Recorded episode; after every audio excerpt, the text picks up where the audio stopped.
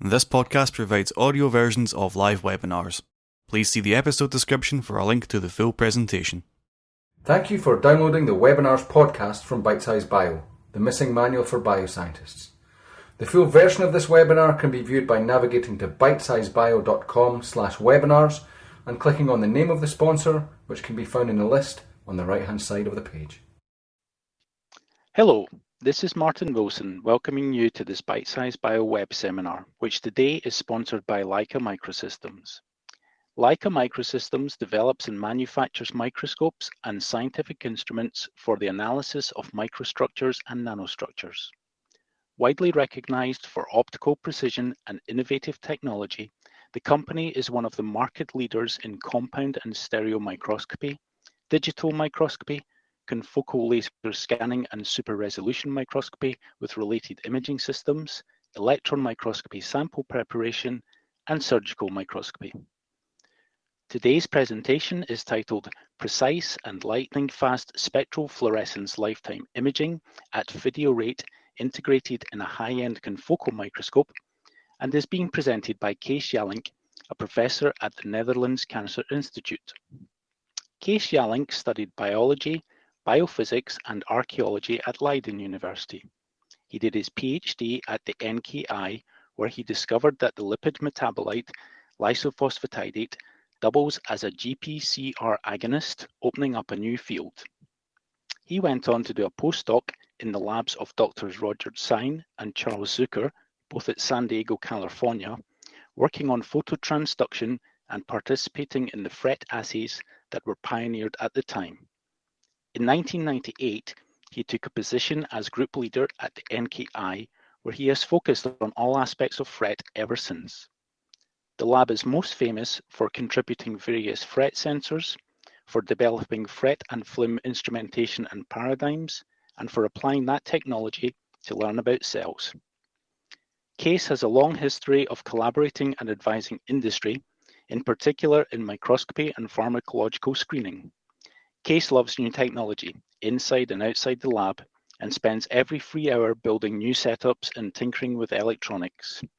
The Jalink Laboratory is a specialized FRET lab that has been involved with that technique for a long time. As always, we will have a question and answer session after the presentation, so please type any questions that you have into the questions box, which appears on the right-hand side of your screen, and I'll put them to Kees at the end.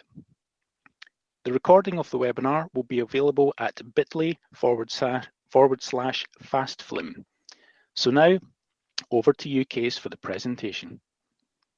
Okay, um, thanks uh, for having me. My name is Kees Jalink, um, and as uh, explained, I'm going to tell you about the, uh, the Leica Confocal FLIM system, the FALCON, uh, from the point of view of a FRET lab. And my talk will uh, roughly consider the following parts. Uh, I will first give you an introduction on FRET and fluorescence lifetime imaging. Then I'll tell you about some of the inner workings of the FALCON, some of the nuts and bolts. Then go right into uh, imaging the cells and with special emphasis on signaling dynamics. And then I'll tell you a little story about uh, FLIM sensors, specialized uh, sensors made for, for FLIM uh, recording. Towards the end, I will tell you, give you a couple of tips and tricks uh, explain the, the flexibility of this system, and then uh, in the end, the lifetime screening and organoids that we are at the moment really very enthusiastic about. But first of all, why would you want to do FRET? Well, as you all know, the resolution of the light microscope is limited by the so-called point spread function, which means you can't discriminate individual molecules or their interactions. And this is too bad, because that's exactly what makes life in a living cell. Now, one of the ways to get around that is by doing FRET. And I'll briefly explain that. So assume you have two proteins, one uh, labeled with a, uh, let's say, cy- cyan fluorescent protein, so one fluorophore, another one labeled with a yellow fluorescent protein. And I'll use those examples throughout my talk, right? So the spectrum, excitation and emission spectrum of the so-called donor are over here, and then a little bit red shifted, you see the um, excitation and emission spectrum of the acceptor. Now, if you bring those molecules really very closely together, so they actually have to touch, and then you excite this C F P, then the excited state energy can hop over to the acceptor, which then shows so-called sensitized emission. All right. So, uh, and this happens only when the molecules are within a very few nanometers of distance. It's a very sharp distance dependence of FRET. Other things that are important, there should be spectral overlap between the uh, donor emission and the acceptor uh, excitation spectrum. There are some requirements on fluorophore orientation and on fluorophore uh, properties. Um, I think FRET is a marvelous tool because not only can we use it for protein-protein interactions, like I just explained to you, but also for protein conformation in single-lipid cells. If I would tag a single protein with a, a C F P on the end and then Y F P on the C-terminus, and it would change shape, then the distance will change, and I can actually read that out by FRET in an equally sensitive manner. And the third group of applications is as a readout for so-called biosensors. Now, biosensors are genetically encoded constructs that we made to spy on cellular signals. They could be second messengers, metabolites, phosphorylation status of proteins, et cetera, et cetera. Hundreds of different possibilities there are. To uh, give you an example, this is our uh, one of our own probes. That's the uh, EPAC probe for cyclic A M P. It consists of the EPAC molecule that, when it binds to cyclic A M P, changes shape, and the distance between C and N terminus becomes bigger. So tagged with C F P and Y F P, you actually lose FRET. You get less sensitized emission and more of the donor emission, and you can record that and then plot that as a ratio. Now, if you want to use uh, FRET for readout in biosensors, there are some important considerations. First of all, you're dealing with living cells. You want to image them for a prolonged time, and you want you don't want to hurt them. So you have to balance between a minimal excitation and a maximal readout frequency. And most often, FRET uh, or ratio imaging is chosen for that um, because it's very uh, sensitive uh, and um, because it's very easy. You can easily get high enough frequency readout. So this means that also the sensors have traditionally been optimized for ratio readout. For example, our EPAC sensor, we, we spent almost ten years optimizing it, playing with the donor and the acceptor moieties, with the linkers uh, in there. So we have literally hundreds of different fluorophores in here, but also playing with double acceptors, uh, acceptor orientation, et cetera. Of course, also paying attention to maturation, affinity speed, et cetera. So we, and in the end, we got some pretty impressive uh, FRET sensors that give you a two and a half fold ratio change. But when we wanted to use those for screening uh, applications, the results were always kind of disappointing.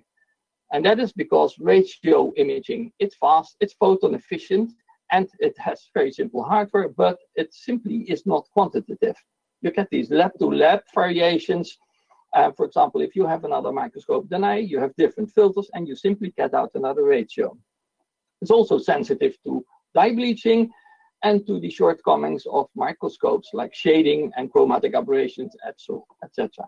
So it's hard to do screening. There's another way of detecting FRET, and that is using fluorescence lifetime imaging. And let me explain that in just a, a few uh, slides. So, if you would excite a bunch of fluorophores with a single, very short pulse of laser light, they, the, the emission of the dyes decays exponentially towards zero in a matter of a few nanoseconds. And this is a characteristic property of the dye. It's not dependent on the intensity or the concentration or whatever, the excitation power, whatever. So this is a characteristic property of the dye. Um, and how does that read out? FRET, well, because in the presence of an acceptor, the lifetime always becomes shorter. And this is nice because there is a, a, a linear relationship between lifetime and FRET efficiency. And because this is a donor-only measurement, you are insensitive to bleaching, to dye leak, to excitation, to the choice of your filter tubes, and so on. So this is a true quantitative measure of, uh, of FRET. On, and you can imagine, of course, that it is very hard to read out because it's, it concerns fractions of a nanosecond. So you need complicated setup, like on a confocal, typically time-correlated single photon counting. What you do here is you excite with a bunch of laser pulses, and you look at the responses, individual photon responses, as a result of this excitation. Then you measure all the distances between these, and you plot those in a histogram, and that recuperates the lifetime of your molecule. Now, it is important that you never ever get more than one photon after a single pulse, because then the system will detect the first pulse and ignore the, the second pulse, and you're basically uh, biasing against uh, against longer lifetimes in your measurements. So you have to um, be at most at about one photon in every twenty pulses, and this uh, concerns for the brightest pixels in your image, right? Because otherwise you start to get biased results.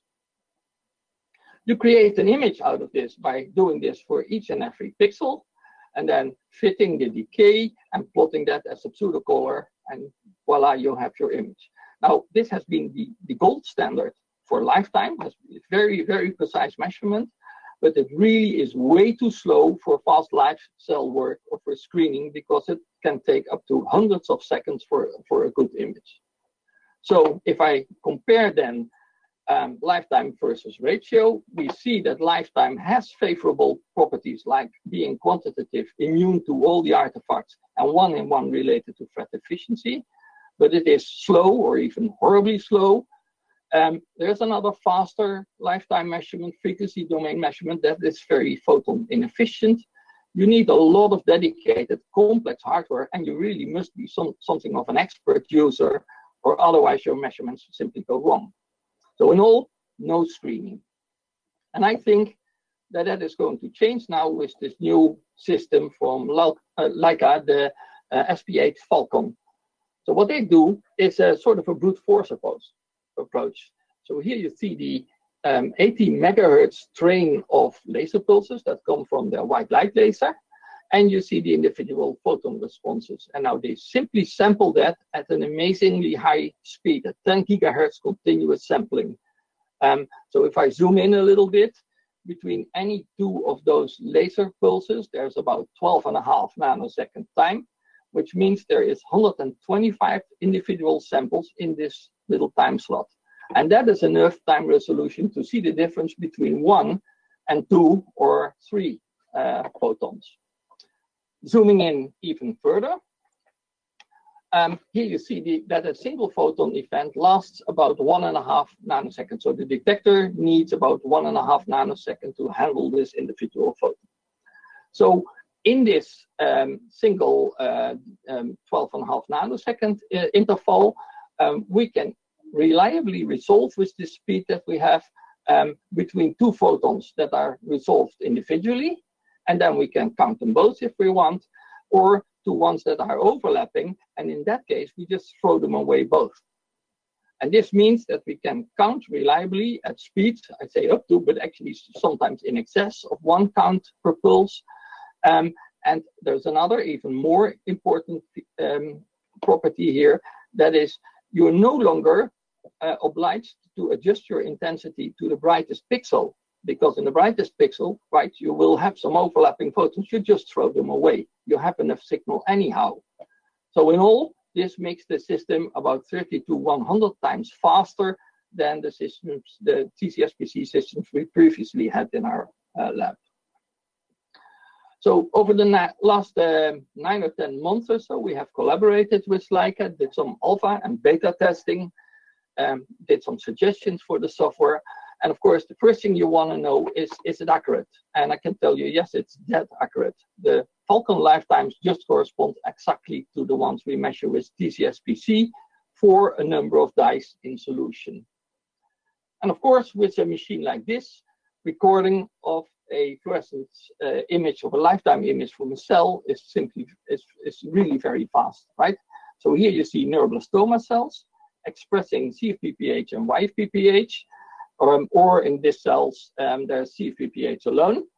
And um, they should give F R E T at the plasma membrane, but not so much where it is expressed in the cytosol. And this is the result. As you see, you see that there is a lot of F R E T, so a short lifetime, a lot of F R E T at the plasma membrane and in some of those internal vesicles, but not in the cytosol, and also not in these control cells. So here I simply overlay this F R E T image with the intensity information from the C F P, and you get a really, I think, awesome confocal FLIM image in just one second and based on about one thousand photons per pixel. The software to do that is really intuitive. Um, you can uh, visualize side-by-side intensity information, lifetime information of one or two or three channels of FLIM simultaneously if you want. You have um, a histogram of the pixel FLIM um, um, values. You have decay information in there. Um, you, you can also uh, combine FLIM channels arbitrarily with up to four channels of normal intensity information. Uh, you, can, you can count with all channels to up to eighty megahertz individually. And then, of course, there is an extensive set of analysis software, for example, regions of interest, um, fitting of decays, also tail fitting like you're used for, for uh, advanced FLIM setup, but also uh, a, a wizard that will give you F R E T efficiency and even percentage of molecules that are binding. We hope you're enjoying this episode of Listen In from Bitesize Bio. To access the visuals of this webinar, please see the episode description for a link to the full presentation. What I think is one of the really cool uh, features of this new development is that now all the intensity and the FLIM data, as well as all the analysis that you do, are present in the same L I F file. So there's no more synchronization with, with other software or in, in the data folders and so on. Um, so just a couple of examples. Here are three individual dyes. So these are, this looks like a color picture, but they are actually different lifetimes in a single cell. These are fixed keratinocytes that we loaded with just three different anti- antibodies and uh, did a sequential um, FLIM imaging.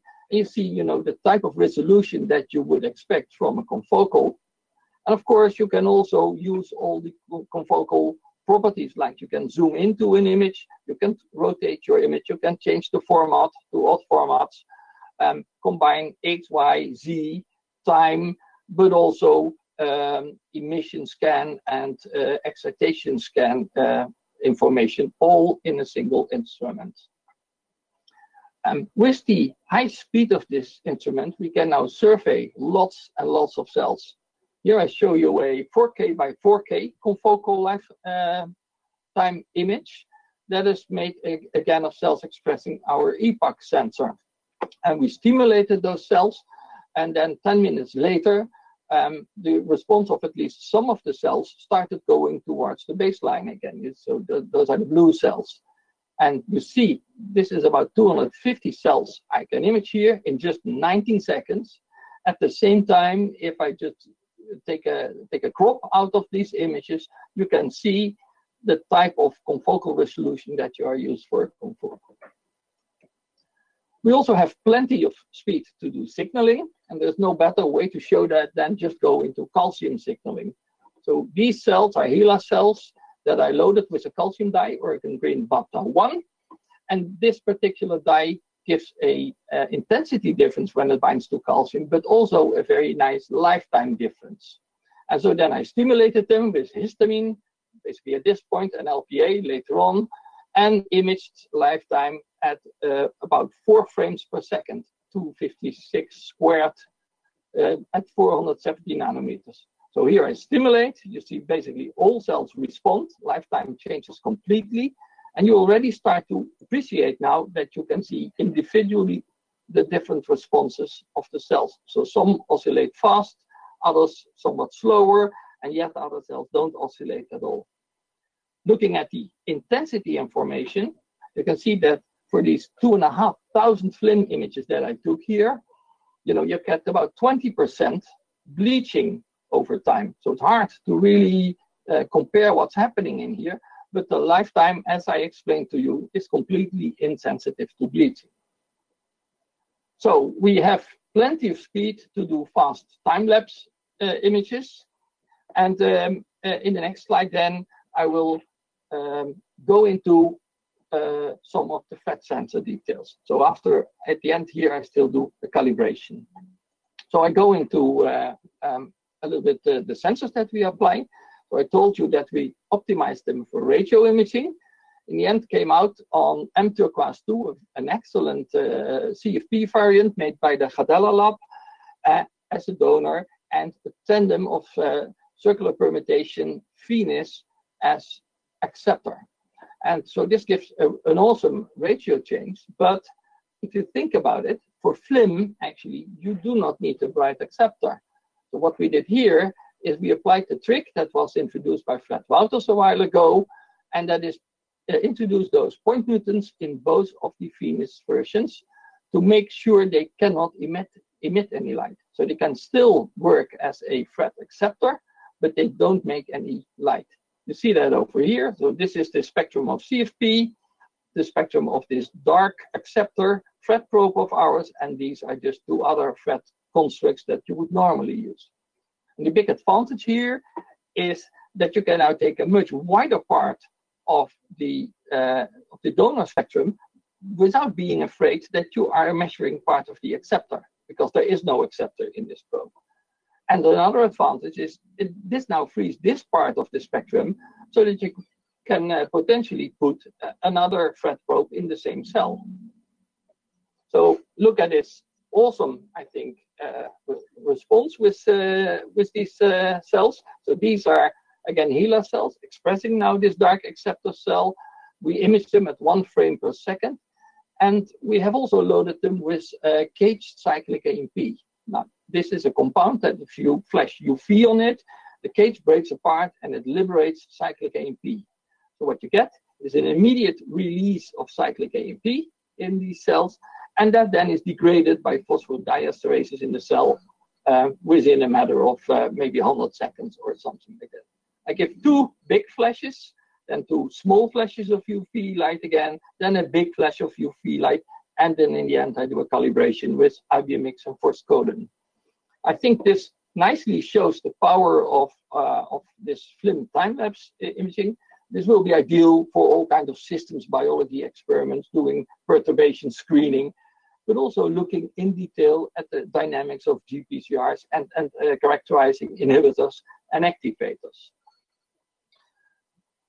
Um, this dark acceptor now also allows us to do two FRET probes in one cell, and that's an example I show you over here. In the movie, it shows uh, cells loaded with uh, um, um, um, red calcium indicator. In this case, it's called R O T one, red shifted calcium indicator, um, as well as expressing our E PAC sensor.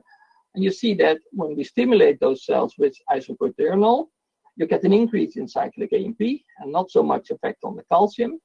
And then when we add a calcium ionophore, calcium goes up. But as a consequence, now actually cyclic A M P seems to be broken down faster. And this makes sense because there is a class of phosphodiesterases that is actually calcium activated. So this type of um, setups allow you to study the interaction of individual signal transduction pathways. In the next uh, couple of slides, I want to give you some uh, of, uh, insight in the flexibility now of this system. Um, for example, here, for maximum speed, I'm just pooling the three photon counting detectors that we have on our system. So this is the spectrum here of a calcium dye, um, and I just make the individual detection windows such that they nicely uh, sh- uh, divide up the photons that come from the cells. So you have to slide a little bit until the count rates are all about eighty megahertz or something. And with this setup, you could, uh, for a long time, sustain count rates that are at two hundred megahertz or even higher in the peak. With this, you get the highest possible speeds. And I here give you a list of things that uh, we were able to uh, achieve, uh, along with the number of counts that, uh, um, uh, that each pixel then had. So using my resonance scanner, for example, with one hundred twenty-eight uh, squared images, I could achieve seventy-three frames per second. And this is really fast enough for anything you would ever want to measure. The second um, thing about flexibility, you have to realize that the lifetime information is basically orthogonal to intensity information. So, and spectral information. So if uh, the system allows me to co-express two C F P variants. One is in N L S tagged mTurquoise, which has a lifetime of about three point nine nanoseconds, and the other one is C F P P H of about two point four nanoseconds. They look the same and their spectra are the same, but in the lifetime images we can easily say them apart because the lifetimes are completely different, as you see. And so basically with three lifetime channels we have up to three extra channels on our confocal. We could do something like eight uh, simultaneous uh, dyes in a single cell easily with this technique. Then I want to say, of course, I focused on FRET because we're a FRET lab, but there are many other applications of FLIM. Uh, for, ex um, for example, uh, many probes are known that are environmentally sensitive.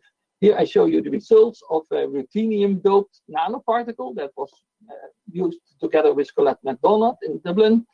Um, so these um, ruthenium complexes are actually oxygen sensitive, and we can transfect them into individual cells and then change the uh, oxygen concentration in the medium, and you can see that the inside of the cell follows that, but not in a really linear uh, manner. So there are pH probes, uh, lifetime probes, there are temperature probes, there are lipid probes, too much to, to really uh, all enumerate them. And of course, then as a last slide on flexibility, you can arbitrarily um, combine the, the FLIM uh, channels with anything else that you have on your confocal. Here I show a combination of FLIM, like this is the lifetime of, a, of just a bunch of old cells that I had. And then within this box, I um, bleached, photo bleached the acceptor, which means there is no FRET anymore in here. And you can see that you get uh, an increase in lifetime just in this region. So you can combine these commodities, all these modalities. Uh, you can also combine, for example, FLIM with uh, sensitized emission or radio imaging. This is ideal for our probe uh, development things. But you can also do stitching, you can use the navigator, um, you can do the LAPTA scans, et cetera, et cetera. Now, I also promised you some uh, data on screening, and that's what I want to show right now. So what we did here is uh, make stable cell lines expressing our cyclic A M P probe, then put them in a multi-well plate and do various knockdown constructs in each well. And so then we image, in this case, about three positions in each well. In each well, um, we get about in between one hundred and four hundred cells per condition. And the total acquisition of that only takes us about um, three minutes. Um, that includes, you know, refocusing and et cetera. And then you get the information. That's the intensity image. And you get the lifetime image. Now, based on the intensity image, we do automatic segmentation. We do this outside the software in Image A in the lab. And then you apply those uh, masks on the FLIM image and simply calculate mean lifetimes in each and every cell, giving you, I think, awesome results. This is the baseline condition um, uh, in the control cells. And you see the mean lifetime is one point nine four nanoseconds with just a spread of zero point one two nanoseconds. So these are really nice data to work with. Let's see whether we can find any differences with the knockdown constructs. And yes, indeed. Um, if I look at G alpha I, a protein that's known to affect cyclic A M P concentrations, um, you can see that the lifetime in G alpha I one knockdowns, but not in G alpha two uh, knockdown, actually increases um, um, by about zero point two nanoseconds or so.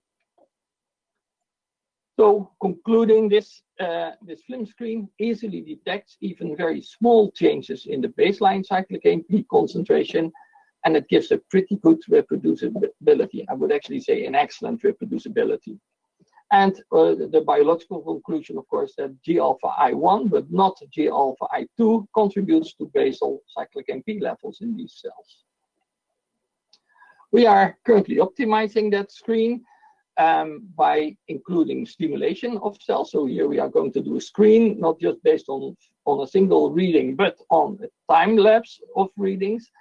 Um, and to just see how we set that up, Um, here you have the lifetime uh, trace of individual cells when um, before stimulation, and then uh, five minutes after stimulation, and ten minutes after stimulation.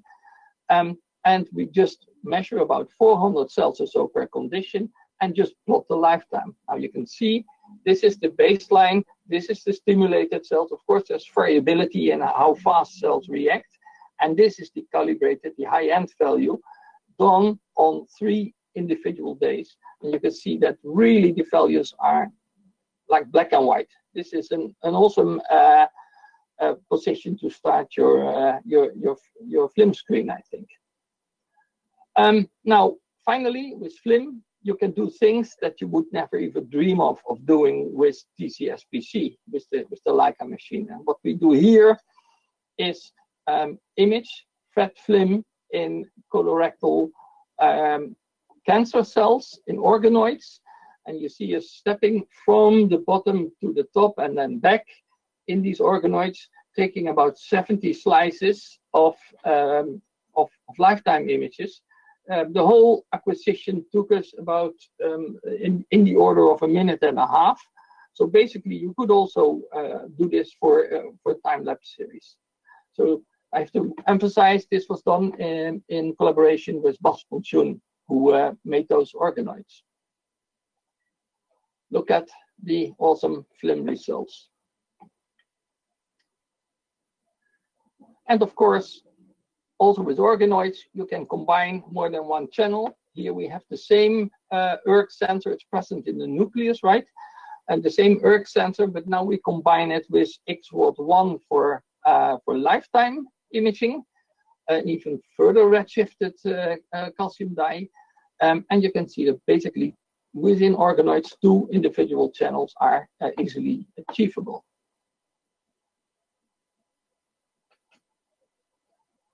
Okay, so let me wrap that up.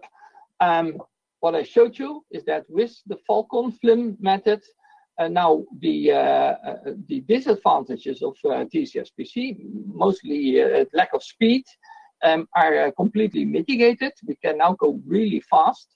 Uh, the equipment still, of course, is complicated, but that's inside, right? You don't have to bother with that. The software and the whole uh, um, microscope is very robust and streamlined. Um, with this system, you can easily do two or even more FRET pairs simultaneously. Um, you can do thick scattering preparations, and you can just expand the number of dyes you can simultaneously do in your cells. And I think that with this type of properties now, this should be very, very suited for routine screening uh, applications. But as I showed you, you, you may still have to work a little bit on your FRET sensors because there is some gain that you could be uh, getting from, uh, from going with dark acceptors. Take home message then, I think FLIM has finally come of age and now basically should find its way to all of the uh, the biology labs. This is a really awesome new tool. Uh, it used to be for experts only, but now it's for everyone. Um, lifetime recording with this system is just as easy as switching on another channel. It has state-of-the-art accuracy and precision. And really very important, all of the data are together in a single experiment, and that's very important. In the end, I want to draw your attention for a meeting that we are organizing in Ghent, in Belgium, in November. That's the International Meeting on Optical Biosensors, if you're interested. So there will be much more about FLIM and FRET and also sensors in this meeting. If you're interested, please visit the website over here. And, uh, well, that's all I had to say. Thanks for your attention. Okay. Um, thanks, Kees. That was an excellent presentation. Um, We've got a few questions from the audience, so um, if anyone else has a question, uh, please feel free to post it in the questions box that appears on the right-hand side of your screen.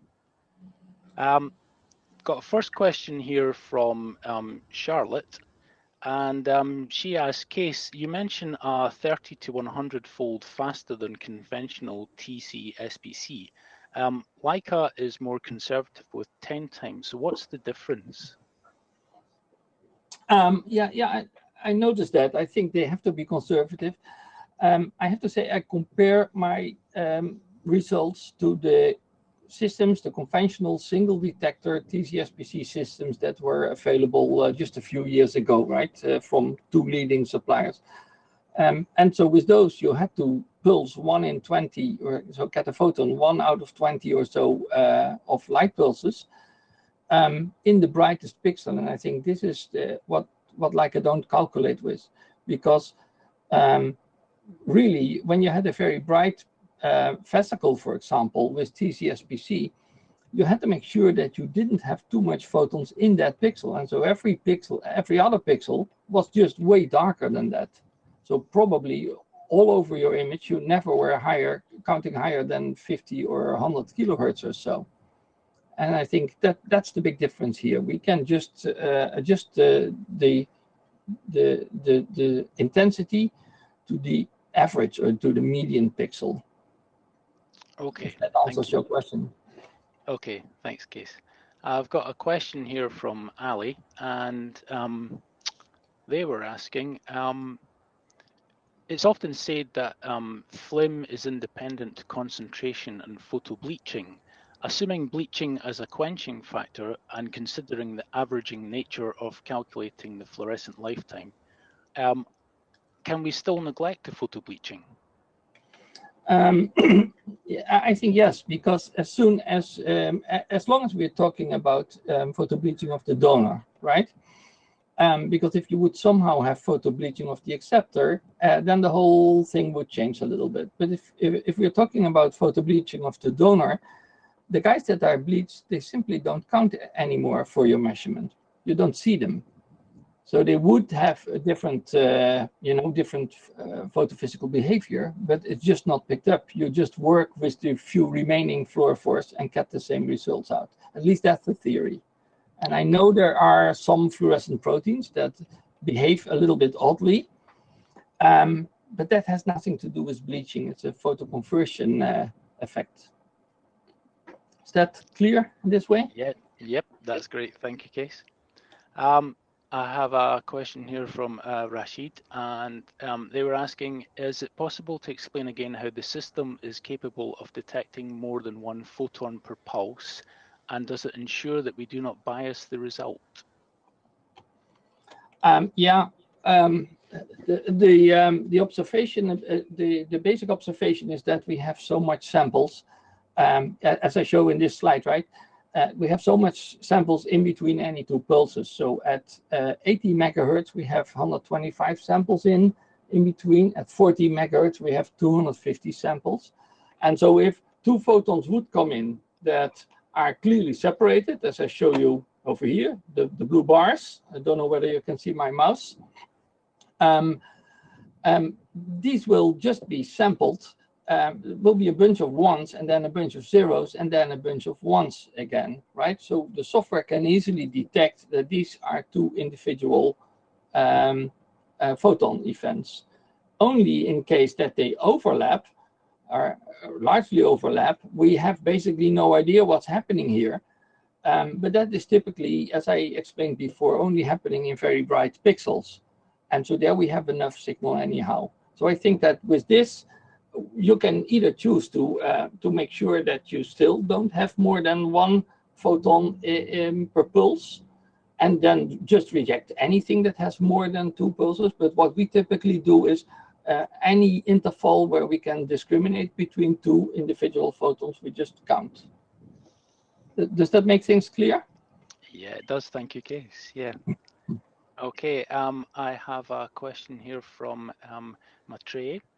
And they were asking, um, in all the slides you showed lifetime values, um, how is this um, exactly calculated? Were they just average lifetimes from the photo arri photon arrival times, or were they lifetimes from fitting the curves? And um, in any case, what would you recommend? Uh, that's a good one. If you have a mixed population, uh, let's say part of the molecules are interacting and the other part are not interacting, then you want to go with uh, fitting to at least two different lifetimes and amplitudes. And um, so in that case, you can actually calculate fractions of molecules that are binding.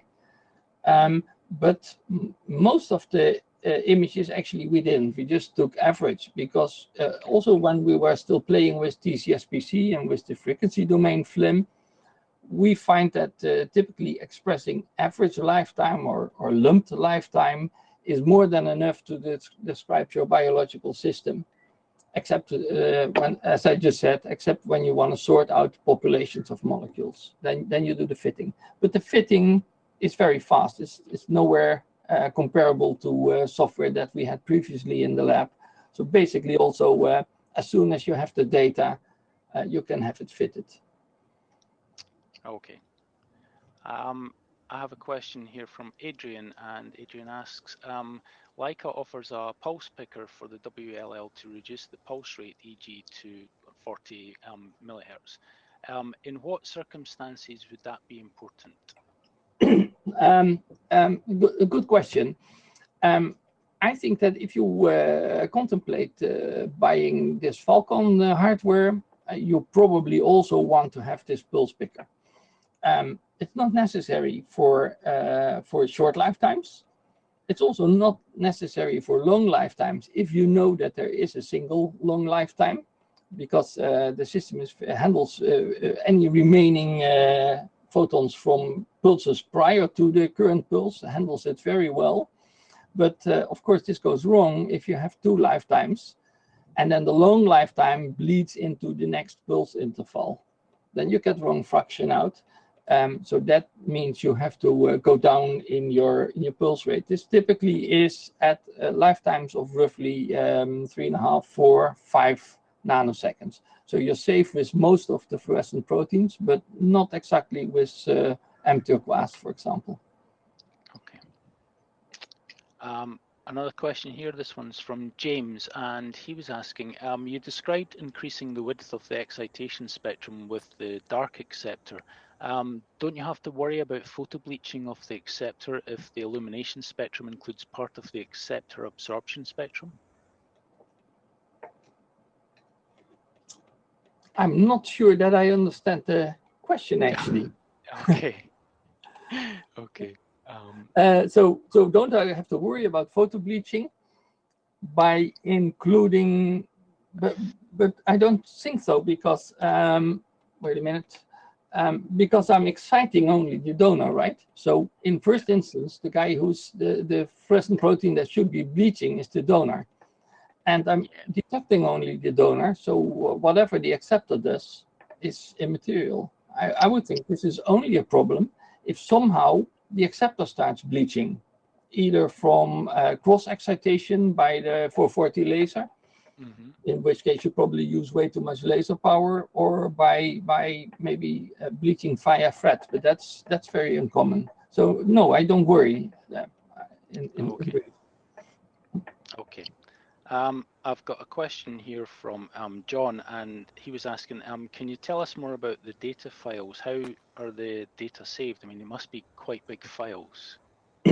Yeah, um, so you, you can imagine that as uh, alpha and beta testing, we also have a lot of, uh, you know, let's say inside things that we still want from uh, from Leica. Um, yeah, you get very, very big files. And so what they save is uh, every arrival time of every photon uh, in relation to its pulse. And so you get uh, for a typical, uh, let's say those calcium experiments, for example, they could easily be uh, twelve gigabytes. So two and a half thousand frames of uh, two fifty-six squared, and then you end up with twelve gigabytes of data. So you have to uh, you have to uh, throw away experiments that you don't want. Um, but uh, yeah, this is this is one of the disadvantages of uh, of a technique like this. Also, T C S P C collects lots and lots of data. But then, um, apart from that, uh, lifetimes are calculated from it. Um, So just the average lifetime is uh, average photon arrival time is always available. When you do a uh, FLIM image fit, you actually get for every uh, lifetime component and for every amplitude, you also get a, a, a separate image. And so then files get even bigger. Um, we are at the moment pestering Leica to, um, to uh, make sure that in the future, we also get a somewhat reduced uh, data storage for example, um, after analysis, you throw away the individual photon arrival times, and that would save, you know, quite a bit of data. Okay, thank you, Kees. Um, I have a question from Dominic this time, and Dominic's asking, um, does the Leica software enable any sort of global analysis fitting routines or just single pixel fitting? Um, I am not sure. It okay. depends a little bit on what you call global analysis, right? So what I can do in the fitting algorithm, I can set, um, I can force two known lifetimes and then ask for percentages of uh, of those two uh, lifetime components, um, but it's not mentioned as global analysis as such. Right. Okay. Is that clear? Yes. I, I have to say that I'm not completely sure whether this fully answers the question, but that's what I know about it. Okay. Okay, that's great. Thanks, Kees. Um, I have a question here from Andrew, and um, Andrew's asking, rather than the W L L, can a titanium sapphire laser be used to excite in infrared with a pulse picker?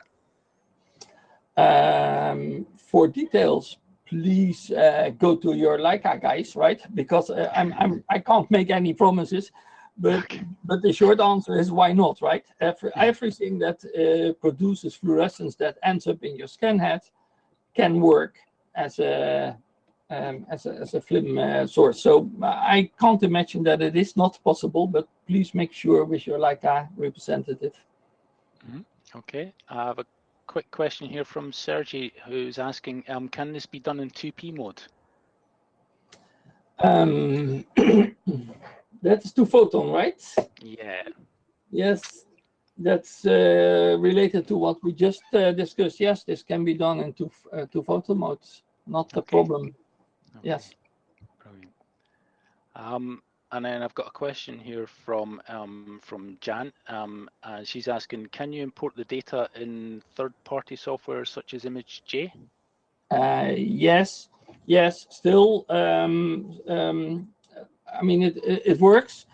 Um, still, the files are really big, so Image J has a little bit of a problem uh, opening them, but that depends on the memory in your computer, right? But uh, no, that, that works nicely. We've tried ImageJ, uh, but actually not any other third-party software. Okay. Okay. Um, I've got another question here from Matre, and they're asking, um, how does this compare in performance to single-shot FLIM? Ah, good question. um, So single-shot FLIM, could you? Um, uh, is there a possibility that you get some additional input from um, from this question asker, or because I'm not sure which single-shot FLIM uh, they mean? We we published okay. one ourselves a while ago, um, and that's a wide field technique. And as a wide field right. technique, so uh, on a confocal you have to do point by point scanning. I would say it's almost always going to be less photon efficient than a wide field technique, um, and also a little bit less speedy. Um, but on the other hand, uh, the lifetimes that we get out, so the, the like the figure of merit of this technique is actually quite of, of the Falcon technique is quite a bit be better than what we get out of uh, our single shot uh, technique. So unless they mean another technique than the C FLIM technique we, we published a while ago, um, I would say um, a, a little bit of a different market. Um, yeah. This is the high-end technique, very precise data. The other technique is, uh, yes, a bit a bit faster, a bit more photon efficient, but not not, not near as uh, precise. Okay, yeah, Matteo just clarified that and said it was the one from yourselves, yep. Okay, okay. yeah, okay, thanks. Um, A question here from um, Elizabeth, and she's asking, are all FRET sensors suited for FLIM readout, or there are there are there any differences for that? Um, ooh, that's a that's a very good question actually. Um, we ran into some um, FRET sensors that uh, that do excellent uh, ratio measurement. For example, uh, Twitch, the calcium sensor, um, and it doesn't do zip at FLIM. Nothing at all. And then we were breaking our heads, how could this be? And I think the only way can be if in a calcium bound uh, conformation, so this is one of those sensors that falls over when calcium binds and then you get efficient FRET. I think if FRET would be one hundred percent right, then all energy is lost from the uh, from the donor. And the only donors that you still see, so the donors are not emitting anymore, and the only donors that you still see are from those sensors that are not calcium bound. So in this case, the lifetime doesn't change at all. The intensity just drops tremendously because more and more um, uh, donors go to uh, complete F R E T, uh, but basically FLIM doesn't work. So yes, there is there are some some requirements uh, for FLIM for your for your F R E T sensors. Okay. Okay. Um, another question here from um, Rashid asking, um, can we have um, W L L and four oh five at the same time? Yes, we have it in the lab.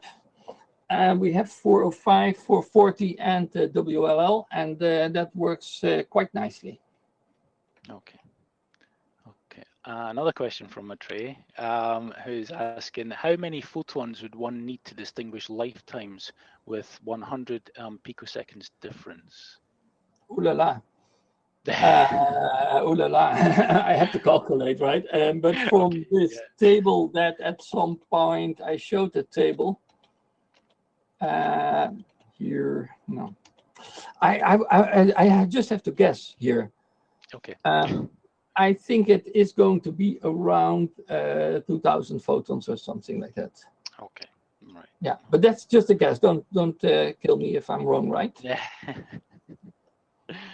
Um, question here from Antonio, who's asking, um, can the LAST software segment cells and export cell average lifetime for every single cell?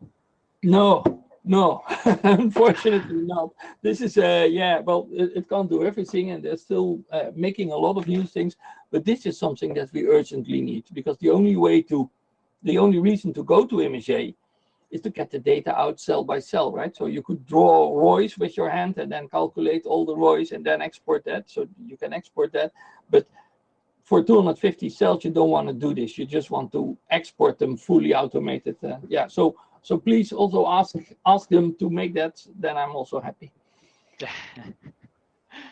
Right. We've got um, one final question here from Alexander, and asking, um, what is the range of lifetimes that being that can be recorded with the Falcon?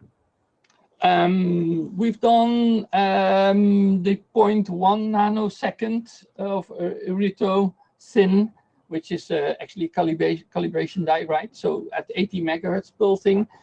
And we have done in the order of three microseconds with the pulsed uh, diode laser, and that's the oxygen sensor. So that's an that's an awesome uh, range, and I think anything in between can be done. There's no reason uh, why it shouldn't. You just have to lower your pulse rate if the lifetime is too long. Um, but you can go down with at least the diode lasers. You can go down to three hundred uh, kilohertz. Okay. I said that was the last question, but I've just had a final one in from Stephanie, so it's a quick one. Um, and she's asking, what is the output format for the FLIM data? Um, is it in ASCII? Oh, again, a good question. I, I I don't know. I think it's uh, C S V, and certainly it imports very well in Excel. So I think it's uh, C S V uh, value oh, okay. for the for the for the R O I average data, right? And yeah. for the uh, FLIM um, for the FLIM data in Image A, we get out um, floating point data. Okay. Great. Okay. Thank you very much, Kees. Um, okay. So. Um, that brings us to the end of the seminar. Um, thanks again, Kees, for a, a very illuminating presentation and a great discussion. I really enjoyed that. And thanks also to our sponsor, Leica Microsystems. Okay. And finally, thanks to you, the audience, for taking the time to attend and listen in. If you've enjoyed the seminar and would like to view the video recording of the session, please visit the seminars page on bitesize bio dot com. It should be available within the next twenty-four hours. There you can also see other webinars we've lined up for you in Bitesize Bio's Webinar Festival. So until next time, good luck in your research, and goodbye from all of us at Leica Microsystems and Bitesize Bio. Okay, bye-bye. Bye. Thank you for listening. We hope you enjoyed the webinar. To view the full video version of this and all of our other webinars, please visit bitesizebio dot com slash webinars. Finding the right mentor can make all the difference in your research journey. But what if you don't have one? Look no further than Mentors at Your Benchside, the podcast that offers curated advice from experienced researchers on lab skills, techniques, and career progression. With short, easy-to-access episodes, you can get the help you need to succeed in the lab. Visit bitesizebio.com forward slash podcasts or search for Mentors at Your Benchside in your podcast app to subscribe and get help and advice from seasoned scientists.